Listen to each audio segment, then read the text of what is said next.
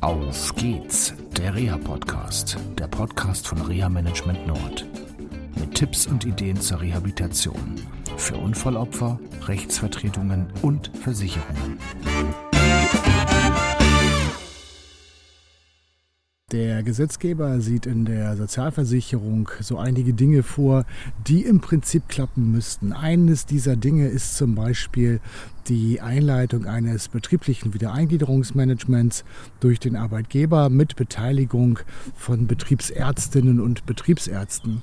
Allerdings klappt das nicht immer und äh, mich begleitet derzeit ein Unfallopfer, das hier an seine Grenzen gekommen ist. Wir hatten das Thema schon mehrfach gehabt in anderen Fällen an dieser Stelle, dass leider hm, die Behandlung zulasten von gesetzlichen Krankenkassen nicht optimal ist.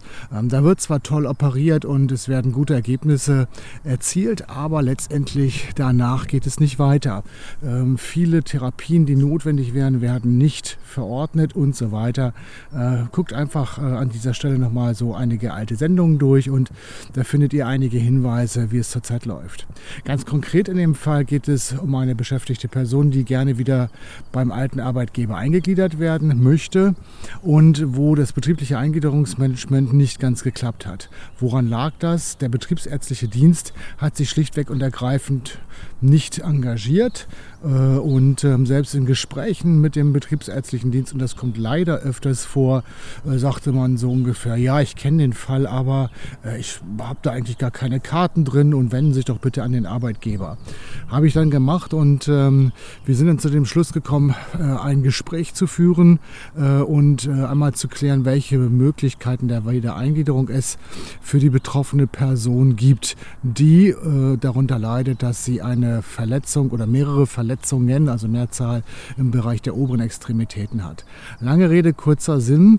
Ähm, wir haben dann ein Anforderungsprofil erstellt.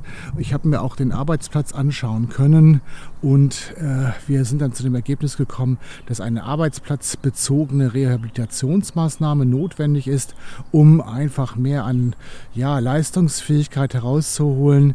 Der Betroffene selber war selbstverständlich äh, beim Gespräch dabei, erklärte mir seinen Arbeitsplatz und da war ziemlich schnell klar, dass er auch sehr gefrustet ist, denn er liebt seine Arbeit und er würde sie gerne wieder ausüben. Er hat auch einen sehr guten Ruf im Betrieb, wie mir versichert wurde und ähm, man kriegt schon ein Gefühl dafür, man spürt das richtig, wenn man an so einen Arbeitsplatz kommt und wie Kolleginnen und Kollegen dann reagieren. Gucken die weg oder freuen die sich und sagen, hey Karl, wie sieht's aus, wie geht's dir und so weiter. Und ähm, ja, der letzte Fall war es dann bei meinem Klienten gewesen und ähm, wir haben jetzt Betrieb Betroffener und ich einen Schlachtplan ge gemacht letztendlich, wie wir weiter vorgehen können, welche Arbeitsplatzerleichterungen es geben kann und letztendlich auch, dass, wie gesagt, diese arbeitsplatzbezogene medizinische Reha-Maßnahme durchgeführt wird, um ganz konkret am Anforderungsprofil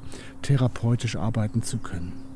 Ähm, wenn du in so einer ähnlichen Situation bist äh, und keine Reha-Managerin oder einen Reha-Manager an deiner Seite hast und nicht das Glück hast, zum Beispiel bei einer BG ähm, angebunden zu sein, ähm, dann äh, versuch einfach dran zu bleiben und mit deinem Betrieb nach Lösungen zu suchen.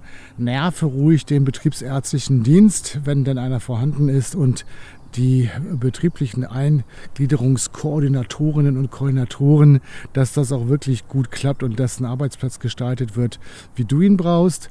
Fragen nach Therapien bei deinem Hausarzt, bei deinem Orthopäden, Neurologen oder wo du gerade fachärztlich auch angebunden bist und ja, entwickel vielleicht so eine Art Belästigungscharakter, bis du dein Ziel erreicht hast, wieder dort arbeiten zu können, wo du herkommst. Manchmal stellt sich natürlich auch heraus, das funktioniert nicht am alten Arbeitsplatz. Dann versuche zumindest Lösungen herbeizuführen, äh, eine neue Arbeitsstelle innerhalb des Betriebes zu bekommen. Da kannst du dich zum Beispiel auch wenden an den Rentenversicherungsträger oder wenn du eine Schwerbehinderung hast, auch an das zuständige Integrationsamt. Sei da mutig und geh einfach voran. So, ähm, das war's von mir erstmal. Ich wünsche euch noch eine schöne Zeit und bleibt vor allem gesund. Bis dann. Tschüss. Das war eine Folge von Auf geht's, der Reha-Podcast, eine Produktion von Reha Management Nord. Weitere Informationen über uns finden Sie im Internet unter www.rehamanagement-nord.de.